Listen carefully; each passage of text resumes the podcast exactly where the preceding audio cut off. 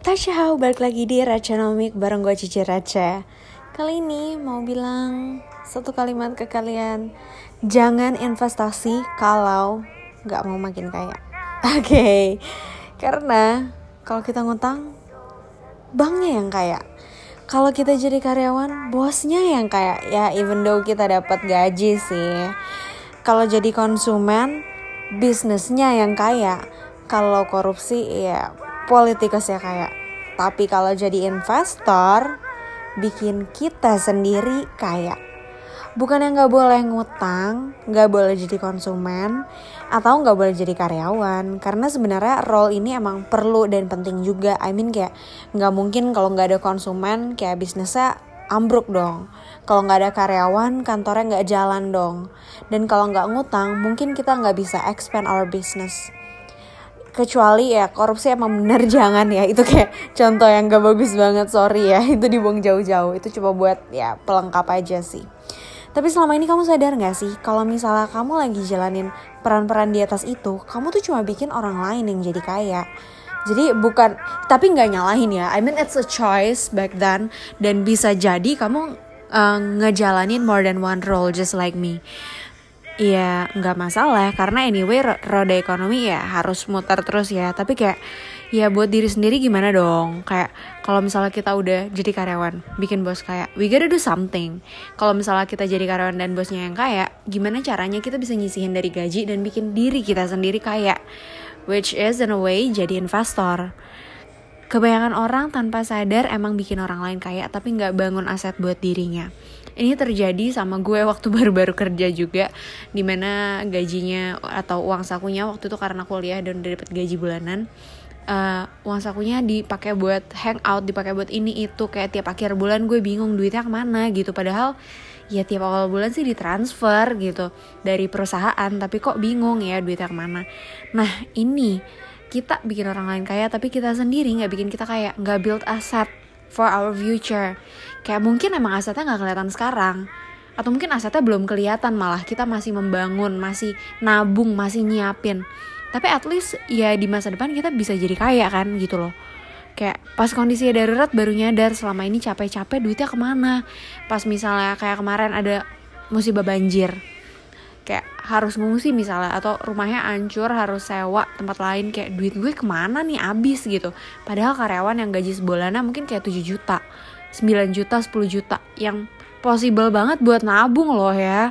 Maksudnya kayak waktu gue akhir-akhir kuliah mau lulus itu sekitar 3 komaan dan itu possible banget buat nabung gitu. Apalagi yang kalian yang gajinya di atas itu ya gue yakin bisa banget ya buat nabung. Kayak ternyata duitnya buat beli bubble tea, buat jalan-jalan di Traveloka, buat belanja di Shopee karena setiap hari selalu ada promo dan free ongkir dan lain-lain yang ujung-ujungnya bukan yang ngasilin penghasilan atau aset buat masa depan kita gitu loh. Bukan yang bikin kita makin kayak di masa depan. Terus gimana dong biar duitnya balik ke kita dan bukan balik ke orang? Jawabannya ya tadi yang udah gue sebut itu jadi investor. Di mana kita kerja buat dapetin uang, tapi kita juga membuat uang bekerja untuk kita, buat uangnya beranak. Makanya selain jadi konsumen ya kita harus jadi investor buat kita kaya sendiri. Beli lu beli Indomie, mendingan lu beli juga sahamnya Indofood gitu loh. Bener gak sih? Kayak ya boleh konsumen, boleh konsumsi I mean, tapi lo juga investasi gitu, lo beli saham perusahaannya. It's a good thing, right? Tapi again ini harus dipelajarin karena nggak bisa asal invest saham kayak asal nyebur aja. Kayak I've been there dan hilang uang dan sayang banget. Dan melalui investasi ini kita akan dapat return yang mungkin gak sekarang ya karena it's a process anyway. Tapi bisa jadi returnnya kita dapat dalam sebulan dua bulan ya returnnya misalnya 0, sekian persen gitu kalau dalam sebulan ya. Uh, dalam setahun lah at least gitu. Masih oke okay kan ya kita masih dapat return gitu. Daripada kita ngeluarin expense terus buat belanja. Investasi tuh bikin kita bisa self reward lebih cerdas. Ya misalnya kita investment. Aku deh taruh di peer to peer lending setahun dapat mungkin sekitar 15 persenan. Ya kecil-kecil 12 persen deh. Bunganya bisa buat misalnya liburan minimal liburan ke Bogor kayak ngafe ke Bandung kek dua hari semalam Sabtu Minggu weekend ya kan lumayan. Atau malah hasil investasinya kita reinvest lagi makin kaya lagi. Jadi nanti liburannya ditunda dulu mungkin tahun depan berliburan gitu ya.